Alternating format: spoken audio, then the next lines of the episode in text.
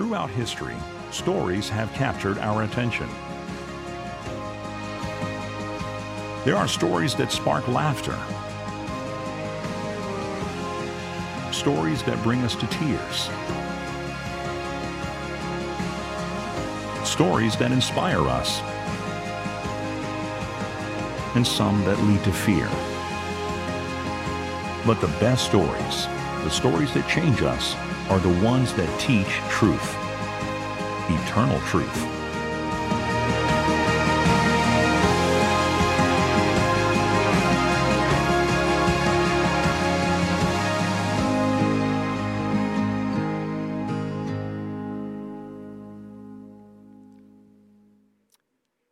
Well, this morning we're um, wrapping up our series on the stories Jesus told. In two weeks, we're going to start a new series, a three part series on how to build margins in your life so that you can do those things that are most important.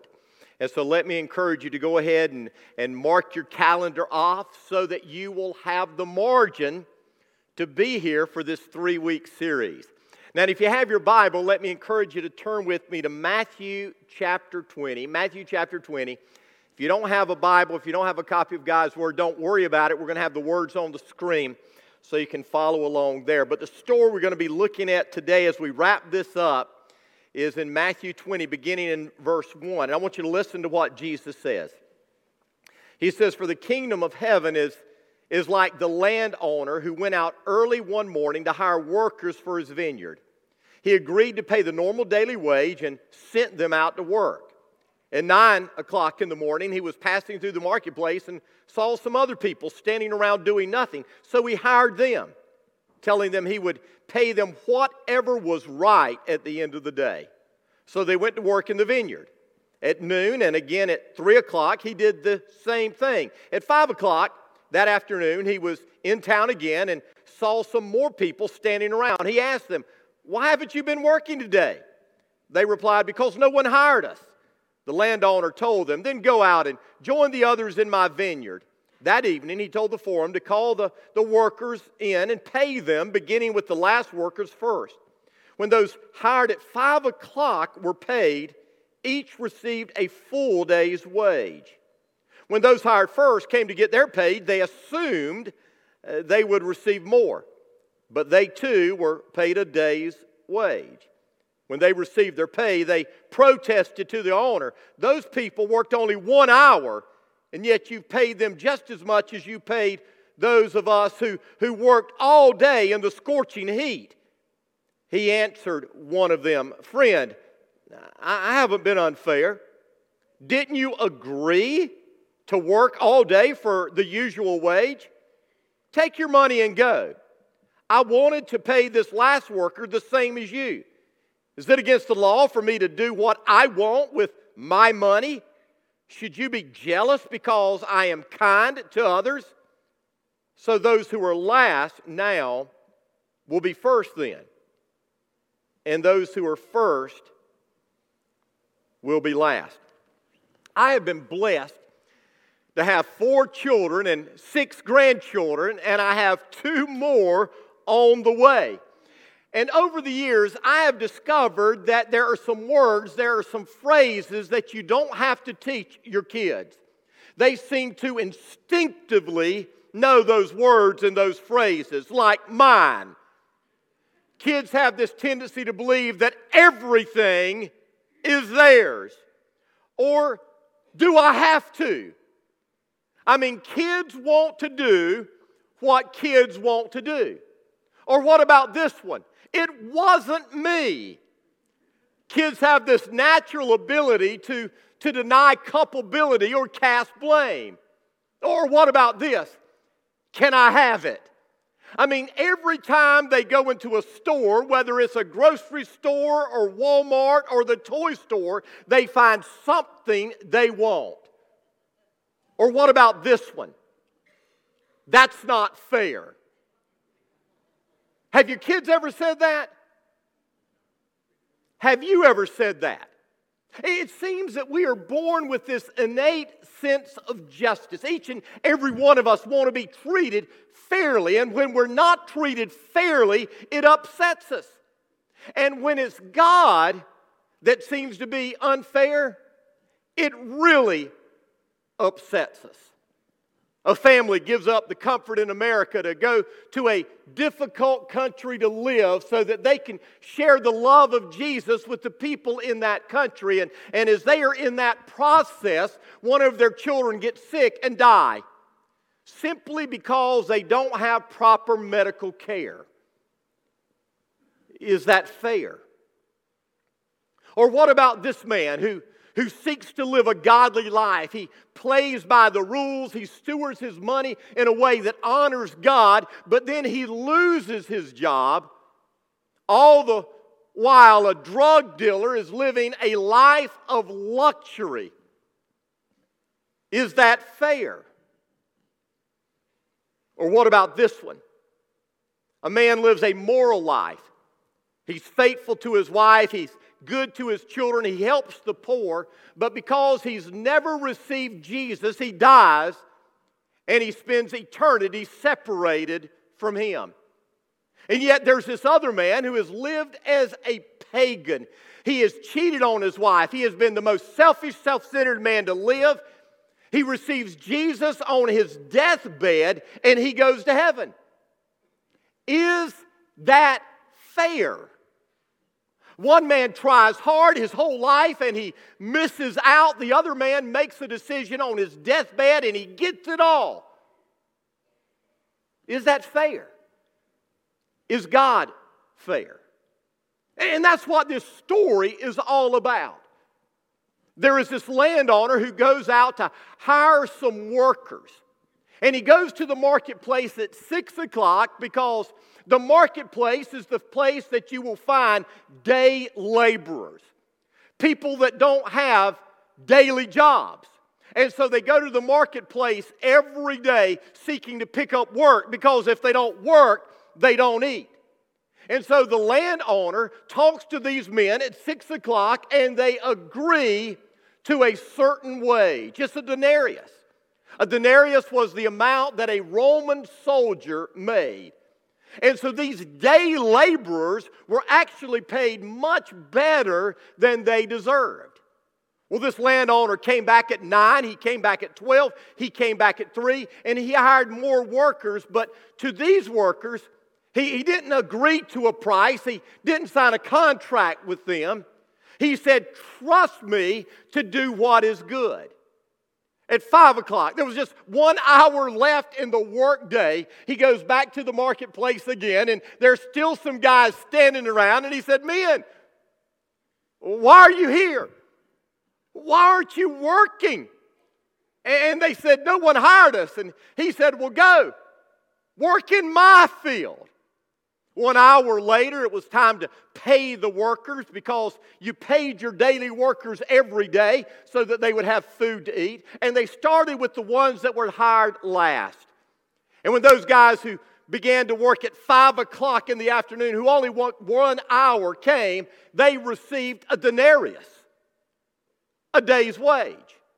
Well, as you can imagine, those who had started working at six o'clock in the morning, were chomping at the bit. They thought if, if these men who worked one hour received a denarius, that means that we will get 12 denarius.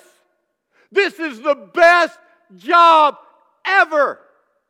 But when they came to the front of the line, instead of getting 12 denarius, they got one denarius, just like the men who had worked only one hour.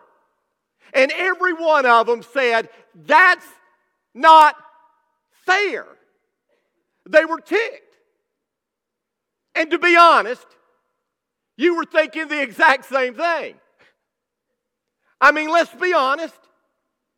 If you agreed to work and you worked in the scorching heat, which is what the Bible says here, and you worked for 12 hours, and someone came and worked for one hour and they got paid the exact same as you, you would think this isn't fair. This landowner isn't fair. Now, this is probably the most controversial story Jesus ever told. The parable of the Good Samaritan is right up there with it. But this story was so controversial because it, it went against their idea of justice and fairness. Everybody that heard that story was saying, that's not fair. And so, what was Jesus teaching? Well, first of all, you need to understand that he wasn't endorsing some socialistic economic program where everyone gets paid the same. That's not what Jesus was doing. He was talking about the kingdom of God, he wasn't talking about wage scales. And he's not saying that there won't be rewards in heaven. But what we do need to understand is that rewards in heaven have more to do with our responsibilities in heaven than they have to do with the accolades that we will receive when we get to heaven. And this isn't saying that everyone gets a trophy, everyone wins in the end. It's not saying that. And it's certainly not telling us we have to work our way into the kingdom of God.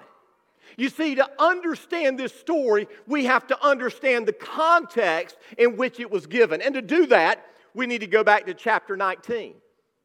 In verse 16, we're told that someone came to Jesus with the question. The, the, the man who came to Jesus, we know, is the rich young ruler. And the question was this What good thing must I do to have eternal life. You see, he believed, like many of us today, that heaven is earned by the things that we do. If we do enough good things, then we will go to heaven. Now, the first thing that Jesus did was, was to try to help him realize that no one will ever be good enough. Jesus said there is only one who is good, and that is God. He was letting this man know that there is nothing in us that will ever cause us to be good in God's eyes. But then Jesus says this He says, if you want to receive eternal life, keep the commandments. The Greek text literally says, keep on keeping the commandments. In other words, never slip up, never fail, never falter. Now, what this man, the rich young ruler, should have said was, that's impossible. But instead, he asked a question. He said, Which ones? I mean, there are so many commandments. Which commandments do I have to keep? And so Jesus pulled out the big ones. He said, Don't murder, don't commit adultery, don't steal, don't lie, honor your mother and father, love your neighbor as yourself. And by the way, don't ever falter, don't ever slip up, don't ever fail. And the rich young ruler said, I've obeyed them all. What else do I need to do? And let's stop right here for a minute. The Bible makes it very clear that no one can ever be made right with God by obeying the law. I want you to look at me. The Bible makes it clear that none of us Absolutely no one is ever going to be made right with God by obeying God's laws. In Romans 3, it says, For no one can ever be made right with God by doing what the law commands. The law simply shows us how sinful we are. When we look at the law, it lets us realize how far we fall from keeping the law. Paul said the exact same thing in Galatians 2. And in Romans 4, he said this The only way to avoid breaking the law is to have no law to break.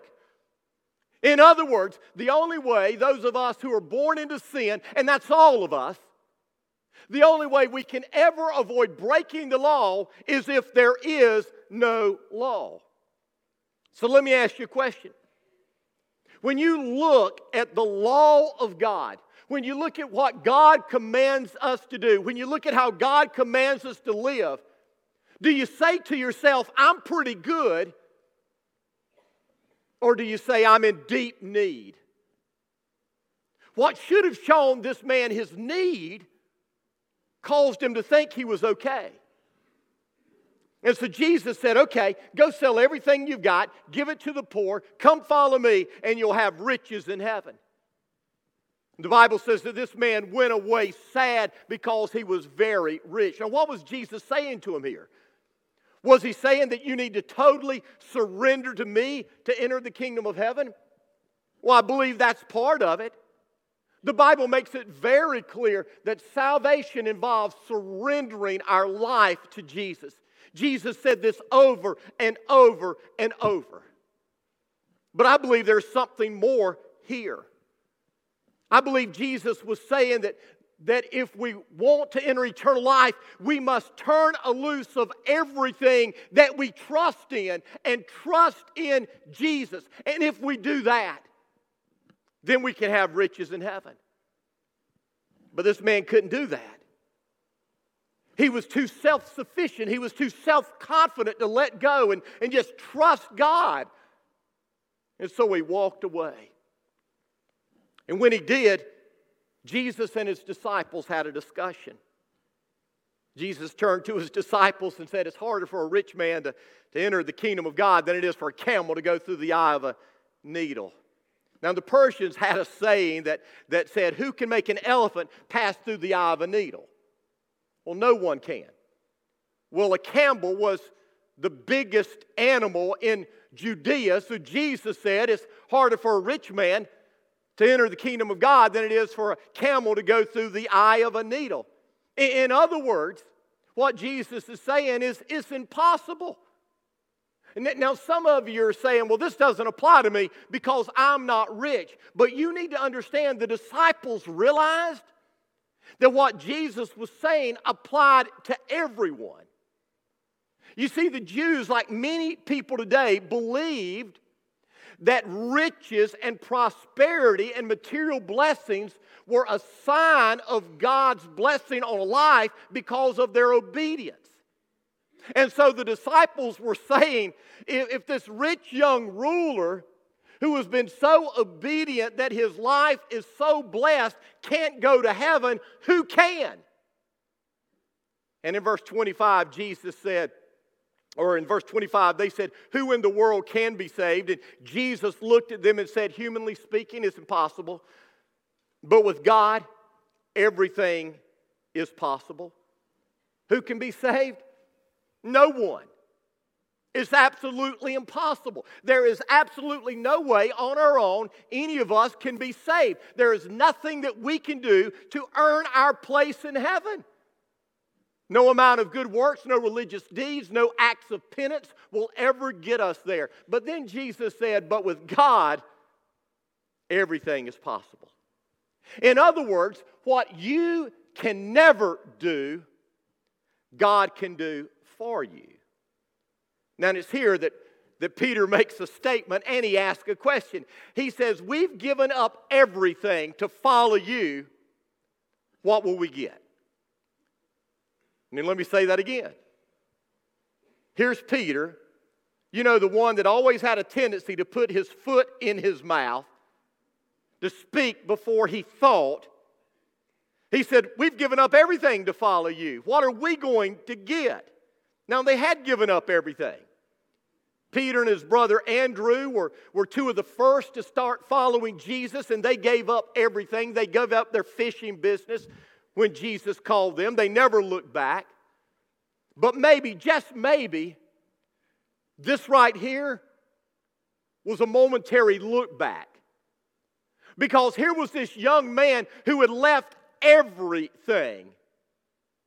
Or here was this young man who had everything, and they had nothing. And they started thinking in their mind, is it worth it?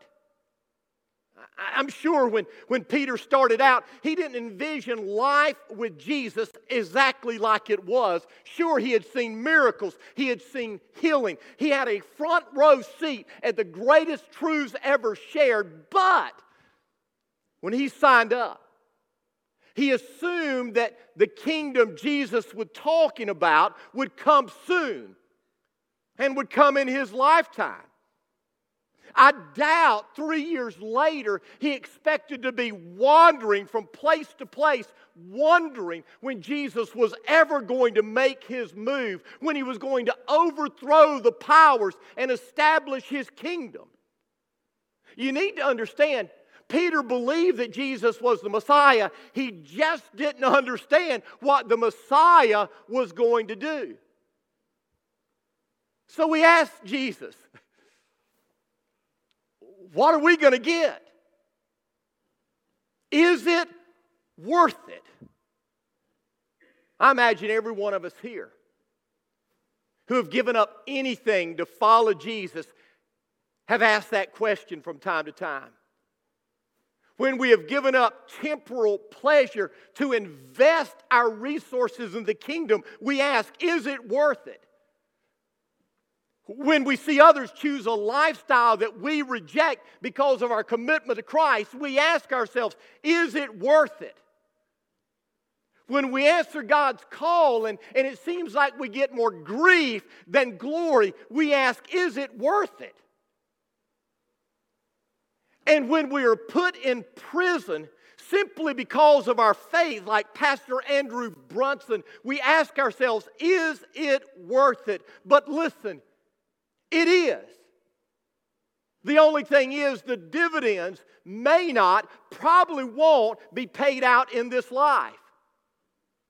Jesus said they will be paid out when the world is made new and Jesus sits on his throne. And then he said, and you will sit on thrones with me. Jesus makes it clear that Peter and Andrew, James and John and Philip, and all the disciples that were there, and all the disciples throughout the ages will receive a hundred times more than they have ever given up, plus eternal life. But as Jesus was speaking, he recognized that Peter and the others probably didn't understand. Their pride began to build as they thought about sitting on those thrones and finally getting the respect that they deserved, finally being at the front of the line, finally sitting in the seat of honor. So Jesus says something. He says, The last will be first, and the first will be last. And then Jesus tells this story a story about workers in the field, some who go to work in the morning, some who, who go to work in, in the mid morning, some who go to work in the afternoon, others who go to work at the very end of the day. And yet, when the pay is divvied out, they all get the same thing, which is far more than they deserve. Now, go back to the question the rich young ruler asked what must I do to inherit eternal life? What did these workers do? The only thing that any of these workers did was answer the call of the landowner. The first group signed a contract. They had an agreement with the landowner. They said, We'll go to work if you pay us this amount, and the landowner agreed. But every other group simply trusted the goodness of God. And they received the same thing that the workers who had been in the field all day received. Listen, if you treat your relationship with God like a contract, you will do one of two things.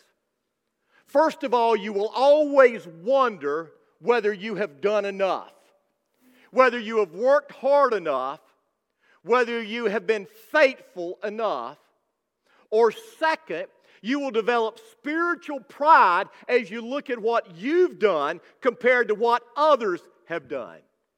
You see, if we approach God with a contract, we will have this God owes me mentality. And you need to understand that God doesn't owe us a thing but judgment. Did you hear me?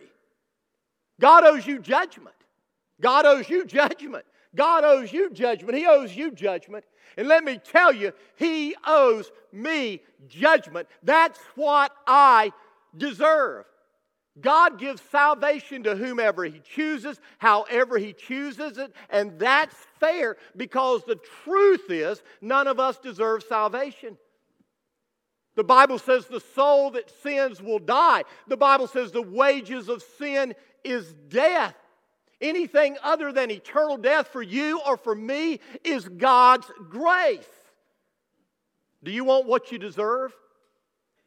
Do you want God to be fair? If God gives you what you deserve, you are doomed. You have no hope. Praise God, God doesn't deal with us that way. He shows us grace. Someone said it this way they said, Justice is getting what you deserve, mercy is not getting what you deserve, and grace is getting what you don't deserve. God has chosen to show us mercy and grace through His Son. But you need to understand that this is a limited time offer. The thief on the cross, he received that mercy and that grace hours before he died. And it was there at the cross that the payment was made so that the offer could be given. At the cross, God's justice met God's mercy and grace. At the cross, Jesus took what we deserved so that we could get what we never could deserve. And we should never look at salvation any other way because if we do, we will always wonder whether we've done enough or whether others are doing enough. Jeffrey Dahmer was one of America's most heinous serial killers. He was a pedophile, a rapist, a murderer, and a cannibal who admitted to killing and dismembering 16 people. That's what he admitted to. By all accounts, he was saved in prison. A man who sought out little boys a man who did horrific things is in the kingdom. Now, whether his conversion was authentic or not is not for us to determine, but what I know is this God's grace and God's mercy knows no limits.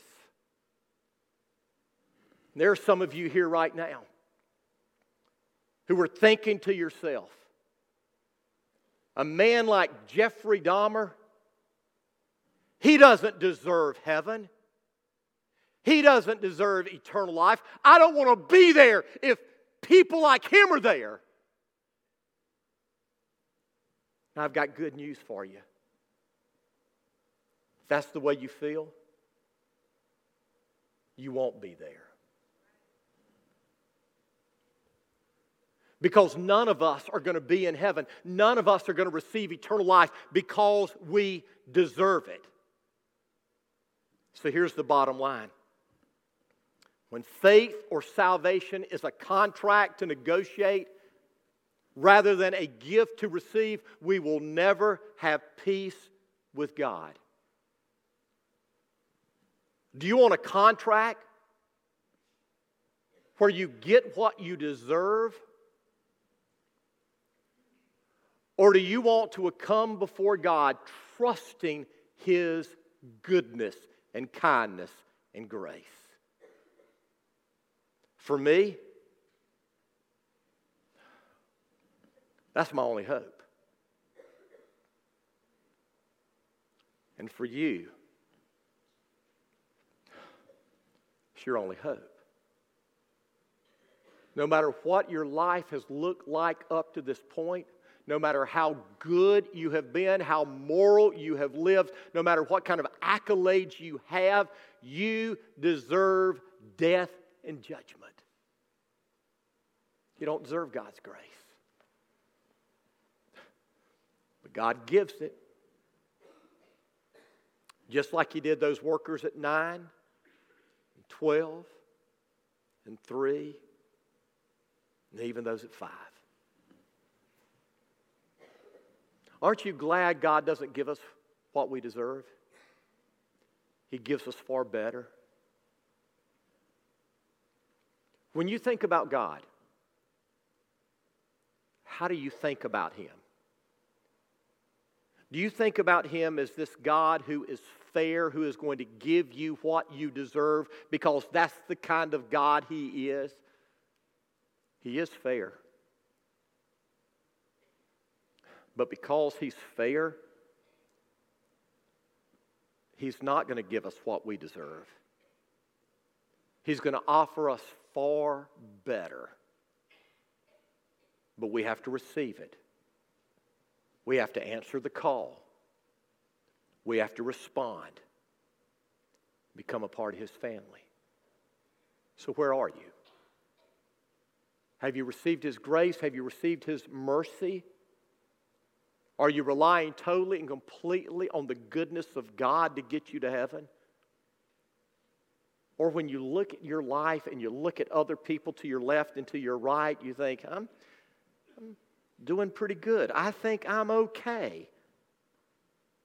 If that's the case, you're not. If you're relying on the grace and the mercy of God that was revealed in Jesus, that's the way you're going to get there. Would you bow your head? Would you close your eyes? With your head bowed and with your eyes closed. If you're here today and you've been trusting in your goodness to get you to heaven, you've worked hard, you've tried, you've sought to play by the rules, you've treated people fairly, and you think somehow, some way that that's going to get you into God's kingdom, you're wrong. To enter God's kingdom, you have to rely on God's goodness. You've already failed the test, you've already flunked out. You were born into a sinful race and you've lived a sinful, rebellious life.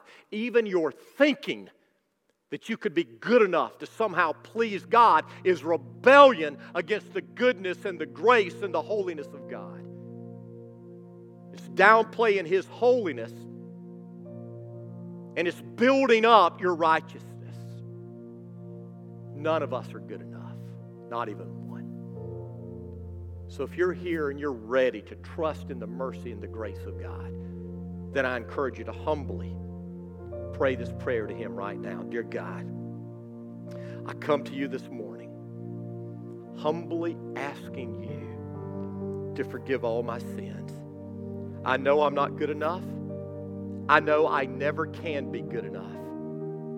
So today, I'm trusting totally and completely in you. Without you, I have no hope. Come into my life, change me, make me new. Give me the desire to give my all to you because you love me so much.